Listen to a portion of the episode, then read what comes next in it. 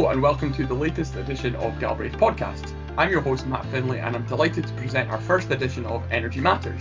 Today we're getting to know two senior figures that work within the energy and commercial teams at the firm.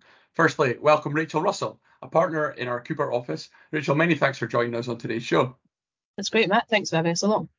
Yeah, great to have you on. It's been a while uh, since we've actually done a podcast, but we've actually had this in the books for quite a while. So um, energy, energy getting at the forefront today. Excellent, much awaited. So we'll see what comes from it.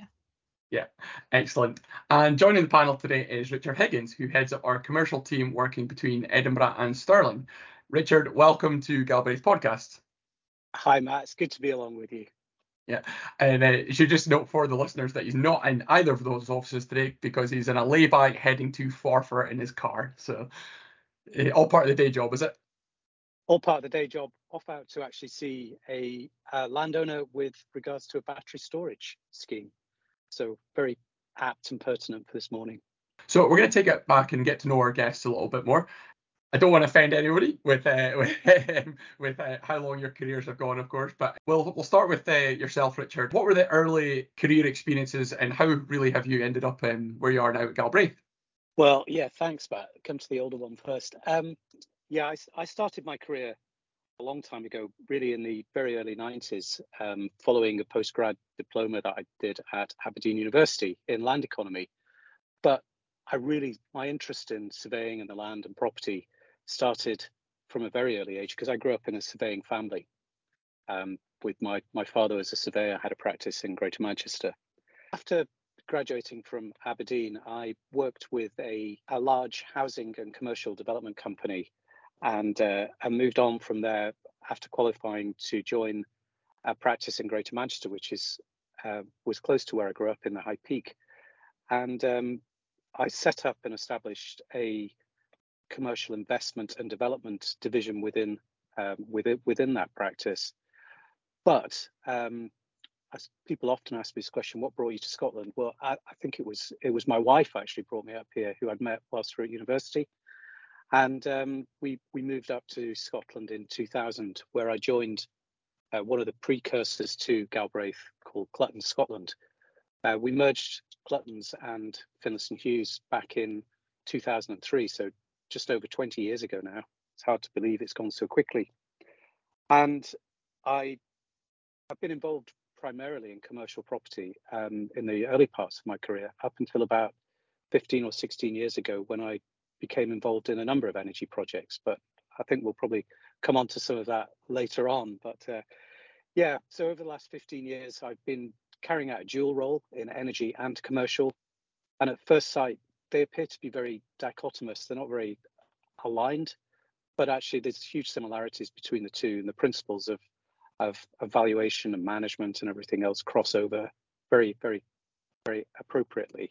So it's been a, a very useful to bring a commercial approach to a lot of the things that we do in the energy fields. And Rachel, you've been with the firm for a few years now. Uh, how's how's your journey been?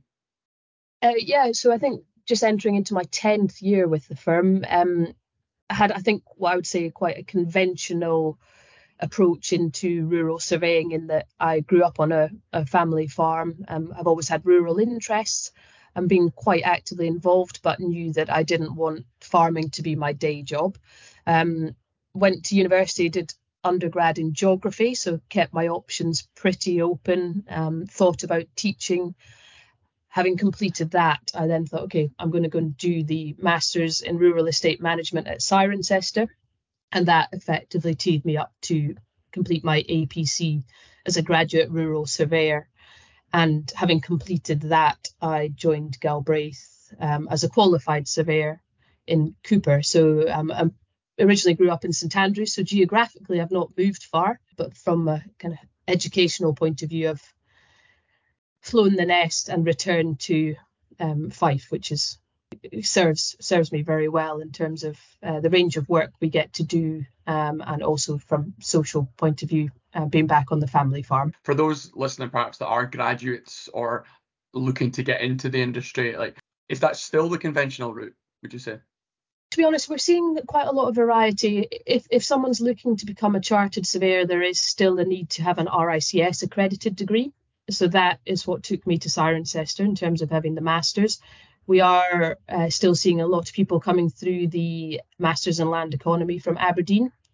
Um, but similarly, and I think this is actually shaped by renewables, is we are seeing more talented individuals coming from a more diverse background where you don't necessarily need that RICS accreditation.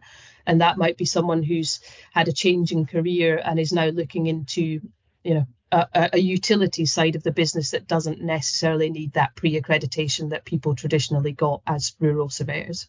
And how's the how's the day job then evolved really, and, and the industries have, have evolved? How, how's that then affected your jobs?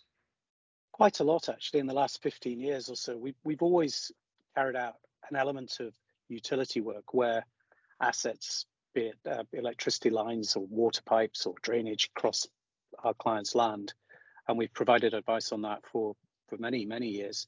We did have a, uh, a, a number of people that were undertaking work specifically for SSE in wayleaving.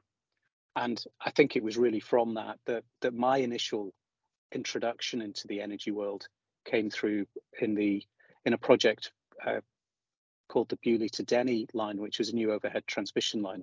That happened by pure fluke. I picked up a phone call during uh, the financial crash, and to cut a long story short, ended up providing about five years of advice to Balfour Beatty, who were constructing the line, um, and that ranged from identifying what their requirements were providing surveying, real surveying advice, and, and then leading into a lot of project management for all of their construction compounds, access roads, and, and various other aspects of it.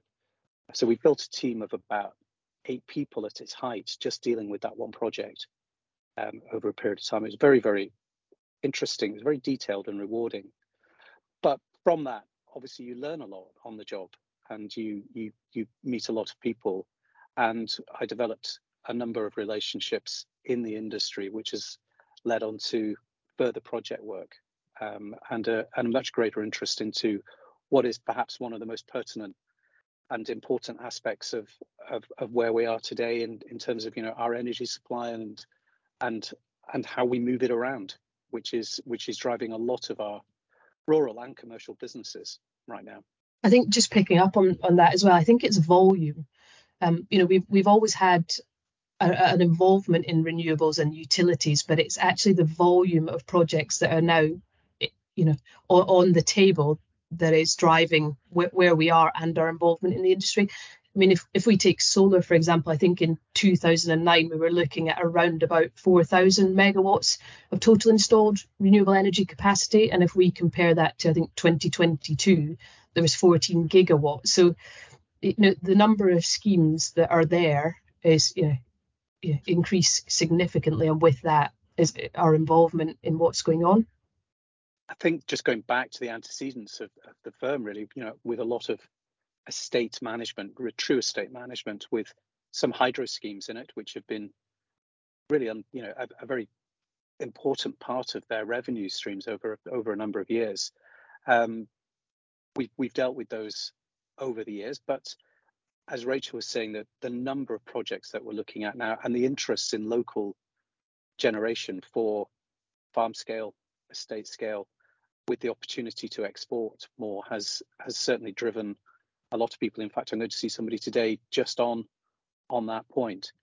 Um, but the the amount of interest driven by the markets on renewable projects has has sort of ballooned significantly in the last four or five years with more onshore wind, more solar in particular. And the current um, technology of the day is batteries, which is where, where they're looking to to help to balance and and uh, secure supply through the grid, which is under immense pressure, as we'll probably come on to. And you touched on there, Richard, about some of some of the, the projects that you work on. For, for, a question again for both of you, what what have been some of the your most memorable or favourite projects that you've worked in in your respective teams? I think it's it's quite hard to pick one, Matt. But um, what I'd probably say is I'm dealing with a number of substation extension approaches at the moment, and what I find most interesting is how the approach is perceived by respective clients. So you might have a very similar scenario, maybe in a different geographical location, but how the client reacts to the opportunity, the approach is is very varied, and that makes it very interesting because our advice is obviously tailored to our clients, and the outcome is very client specific. So that I think that's what makes it most interesting is you can never go to a meeting and assume that you know what the outcome is going to be, despite the fact that your your background um, advice is, is broadly similar. So it's yeah, the outcome, the variable outcomes to to similar scenarios is is incredibly interesting. And for me, Matt, I'd pick one. Um, I suppose if I was forced to pick one, it would be Moray East offshore wind farm, which is at the time was Scotland's largest wind farm. It's, it's around about a gigawatt of offshore wind is now operational where we were asked to provide uh, advice and support for all of the onshore aspects of it. it might, the wind farm might be offshore, but we've got to bring the the power onshore and and get it into the grid, and that that involved helping the client from the very early stages of of of working out how they were going to do it, where they were going to land the cables, and how they were going to get the cables to a connection point. The connection point moved a number of times, which meant we had to reference large areas of, of the northeast. Anyway, that that eventually settled on the the uh, the cables landing uh, near Banff at Inverboyndie, and then we had a 37 meet, uh, kilometre cable route crossing 41 separate landowners, a very important uh, salmon river, and through a lot of varied ground, mostly arable, but with lots and lots of constraints attached to it. So for me, that that was fascinating in actually trying to understand all of the various interests inland and match those in with the requirements of, of our client who was looking to develop what was in excess of a three billion pound project. And it all sort of hinged on getting the electricity into the grid because until it's connected, you can't make any any sales of that electricity. That took on a well, that took in total about seven years to to actually conclude, and we managed to negotiate various agreements with landowners, um, all by negotiation, which was an enormous um, success and benefit to the to the project as the whole. But the enjoyable bit was actually working with the client, just picking up on Rachel's point, where they come at it from different angles with different drivers and different uh, pressures in their day-to-day lives, and we were there to to help to support and solve some of the problems before they even knew they were problems. Yeah, and you obviously draw on the experience that you, you have and you take it into further projects, I'm assuming. Completely, yeah, very transferable skills. It's all underpinned with people. The, the people that own the land, the people that are trying to develop it, and all of and the local communities as well, which we can't can't forget. And it's very current actually in, in the market in the in the news where there's discussions about should people be compensated for being close to large scale infrastructure, particularly overhead pylon lines. Um, so yeah, people have concerns. There's a lot of education of local communities.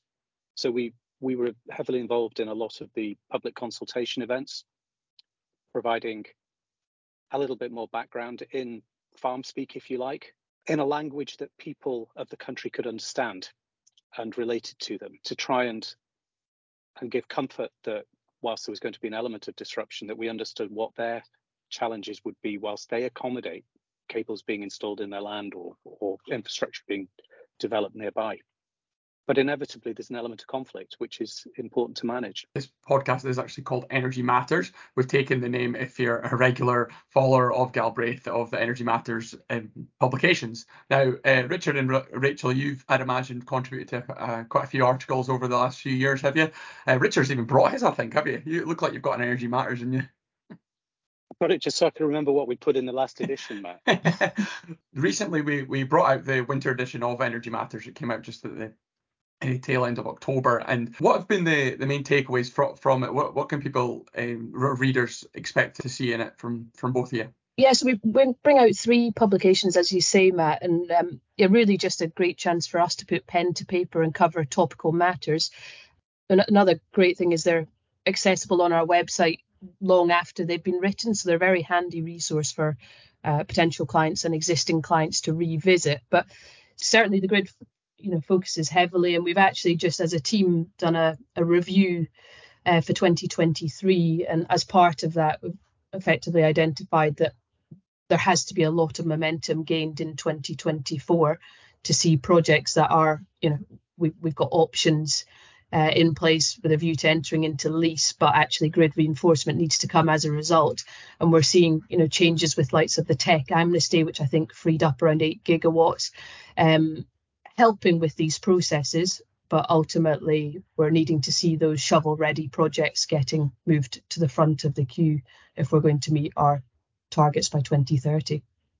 We, we decided a number of years ago to to start the matters publications, as we call them, across the wider firm, and energy was was the first one that we we kicked off with um, because we saw a real need to provide um, informed and accurate as well as as well as um, forward-looking um, content to our client base and those beyond uh, as well. And we've always it's very easy to put out a press release on the, the, the issue of the day but what we actually thought was we needed something a little bit more in depth and meaningful um, to to give because it is a long term um, play in energy. It, it, impacts for a long time, and it takes a long time to get projects out of the ground, as Rachel was just saying, and connected up. Throughout the, the years that we've been doing, which is over 10 years of publication, we're actually revisiting some of our earlier articles to to look at see where some of our forecasting um, wasn't quite where the market ended up, and also to to, to look at things like the subsidy, which has changed a lot from the initial feed-in tariffs and renewable obligation certificates, which have now come to an end, and, and the newer subsidies, which underpin the evolution of the development and progression of technologies being used, with central government helping to um, make projects viable through subsidy, which then leads to a reduction in pricing. And that's been fascinating to follow. We've seen a lot on CFD talked about in the press. That's the contracts for difference subsidy, where projects and developers bid into buying subsidy at a level. Um, unfortunately, the UK government got the strike price wrong for the uh, the last round of offshore wind uh, CFD auction, and have recently, within the last two or three weeks, announced a, a higher strike price, which has reinvigorated the interest of uh, of the industry in, in progressing forward into the next round of bidding, which will happen in spring. So we're hoping to see quite a lot more activity coming out over the next few months as projects are seen to be more viable and uh, the developers can push on with their assessments and uh, and delivery of those projects. The the other thing that that has really struck me as being perhaps slightly underwritten is is how much more electricity as a nation, as a world, we are using. We, you know, the push towards electric vehicles, much more usage of electricity in homes, and so on, is meaning that the original grid built in the 50s, 40s, and 50s, Scottish Hydro stuff, has been under pressure for years, and the investment needed into reinforcing the grid is huge. So, SSE and Scottish Power acting as the national grid providers in Scotland have got very long-term plans and medium-term plans to meet the requirements. And uh, that's presenting all kinds of challenges to uh, renewable developers and and us as a, an industry in, in meeting those requirements. And I think just jumping on there, Richard, what we're seeing now is there's a lot of momentum needed because actually the grid needed reformed. Maybe having discussions 10 years ago would have been helpful in anticipation of where we are now, but actually the, the need has far outweighed the position that we're currently in. So the momentum that we've certainly seen professionally in the last couple of years has been, you know, quite quite something. And I think it's only going to grow until such time as the projects that we're currently involved in are built. Yeah, and we, and because of that increase in capacity needed, there is a skills gap. There is a shortage of people, um, both within the grid providers, SSE, Scottish Power, and also in our industry as well, where finding suitably qualified and experienced people is an issue. It is is something that we're looking through our training programs and through our graduate programs to to encourage people to move into. And there's a real long-term future in it. It's a very vibrant market, very fast-moving market as well. And as we've we've discussed, it's you know it, it's engaging it's an engaging career pathway too. So that's what I found really interesting is is actually not changing hats, but using your knowledge and abilities to uh, to deliver a wider service in the en- energy arena. And this is a question again for both of you. Um, what have been the some of the challenges of growing an energy division at, at a firm like Galbraith that is so diverse? And um, do you have much crossover with with other business streams? Yeah. So from a commercial aspect, which is my primary uh, has been my primary area of operation, there's quite a lot of crossover. And what's been really interesting in in the last two or three years is the the move for for large businesses and smaller businesses to to, to boost their ESG, their envir- environmental, social, and governance uh, credentials, which we are seeing lots of green investment into renewable um, areas um, and opportunities. We're seeing businesses such as ours, indeed, looking to really minimize as far as they can their carbon footprint. So, as a firm, we've taken on a, a fleet of uh, pool cars which are all electric, and we've we've also recently made some strategic decisions with regards to our own uh, offices, where we we've moved a couple of offices, where one of the key drivers has actually been to reduce our energy consumption and to make sure that they are more available for public transport and different routes of travel. Um, so we've we've put in, I think, and I think we probably reported this in other uh, press releases and and uh, and blogs about our installation of electric points in each in most of our offices now. Um, but we are seeing uh, pension funds, investment companies, and others looking to take a bit of a slice of the action to help with not only their ESG credentials, but actually for the real returns that come from these important um, assets of you know renewable energy projects or even the the lease and the leases of land create value for the landowners and others. So yeah, big crossover. And I think one of the one of the other articles is is not is to be aware of the impacts of things like telecoms masts on commercial property, which can restrict future uses and develop redevelopment opportunities. So it's not there are some downsides as well as upsides to to, to working alongside energy and telecoms and, and all of the other infrastructure assets that we deal with. Yeah, and, and certainly from the rural side, Matt, I mean, there's huge crossover. A lot of the uh, schemes and projects that we've discussed are land based. Maybe from the telecom side, we do d- deal with some rooftop sites, but predominantly what we're involved in is land based. And as a result, that is affecting rural clients um, and those with an interest in land. So, um, you know, our, our, crossover is oh, sometimes you don't realize you're working for energy or, or utilities or, or rural. Um, because the synergy is is is complete. But certainly, if we look at it from an estate point of view and possibly traditional estate management, you know, renewables and utilities presents a huge opportunity for our clients in terms of diversification. Uh, a lot of clients are looking at it as a way to uh, modernize and future proof their estate where there are opportunities. Um, and, and, with that comes discussions on succession or tax planning a lot of it is is timing based where maybe between generations we've got different generational views on where they want to take the estate. Um, so we're, we're very much sitting down with our clients and looking at the opportunities now but also the implications for the future and the wider drivers behind that. And as part of that take say a, you know a wind farm for example. We might have crossover with our forestry team where there's an element of compensatory planted planting needed. So we can pull in resources from across the firm to effectively you know cater for all our clients' needs depending on the um, the task at hand. And also on sort of an industrial side where we're acting for industrial occupiers who have large energy needs, the, the potential for them to take private wires uh, supplies from um, renewable energy installations is pretty significant and can lead to good good cost savings for them.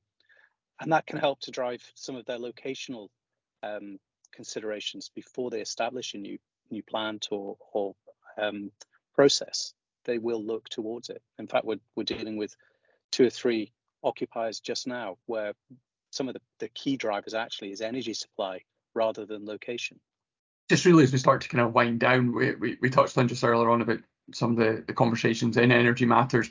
Um, what have kind of been some of the takeaways from 2023, and really what what is the conversation leading into 2024 for for both Uh, yes, some huge takeaways from 2023. I would certainly say it's been a year of progression and momentum. Um, we're almost looking at ourselves in December, wondering how we've got here already, uh, because there's just never been, um, you know, there's there's so much moving. We, we've discussed a lot on the renewable side, but it's been a, a very dynamic year in terms of telecoms as well. Um, some period of stagnation after the new act was brought in as, as people uh, read and interpreted the terms, and we're now seeing a lot of cases being taken to the tribunal, which is now setting precedents to allow matters to move forward. So the key with bringing in the, the new code was the rollout of mast sites and connectivity, and ultimately, unfortunately, with interpretation of wording, it ultimately stalled connectivity and progress within the sector. So what we're seeing now is momentum building um, and and a lot of work coming from that as a result. Um, and another area that we're very involved in is is repowering. A lot of sites or wind farms that we were involved in 20 years ago that have got seven, eight, nine years left to run are now looking at the next step in terms of the project. So are we thinking less turbines, greater output? You know, th- there's those landowner discussions happening in terms of are we looking at lease extension? So it's great to see some of these projects going full circle and actually modernising to today's renewables based on what we had uh, at what would be the early days uh, development in renewables. Yeah, for me, uh, 2023 has been really about the cha- not it's been a moving change in in people's perceptions about renewables. But what i am seeing is many more landowners are embracing renewables rather than seeing them as potentially an opportunity. We're, we're through the pioneering phase and into the the real development phase and acceleration of development as our demands as a a nation increase. And because of that it's really important that people take the right advice because the deals available from developers, the the pricing of assets and other opportunities is changing very rapidly. And without that advice, it's very easy to enter into a fairly weak deal. Because we cover such a large area of Scotland and the north of England, we do have a really good understanding about what developers are offering, what their drivers are, and how we can seek to work with them through potential joint ventures and others so that more of the re- returns can be shared with landowners as well. So, our, my I think my takeaway is take the advice, don't jump straight into exclusivities with developers, but really understand what it is they're looking to do, but how that would impact on your own landholding or other operations as well, and, and have a good think about that. They'll still be there tomorrow. The grid is taking a long time to deliver, so there is a little bit of time. And whilst it's a fast moving environment, the time it takes to get a project out of the ground is lengthening, unfortunately, due to planning issues and restrictions, local, rightly having local interests um, being taken fully account of into that, but also the deliverability of grid, which is really the biggest issue that we're all facing right now. Well, I think that that leads us on nicely to uh, just the conclusion of our show. And Thank you very much, uh, both Richard and Rachel, for joining me in today's uh, first edition of Energy Matters. You have passed the test. I'm sure you'll be back on in future podcasts. We'll see. Thank you, Matt. Matt. As I said, my, th- my, thanks to our panel. If you've enjoyed this episode, please subscribe to Galbraith Podcasts on Apple or Spotify so you never miss an episode. Uh, follow us on social media. Many thanks for listening, and we'll see you all on in the next episode.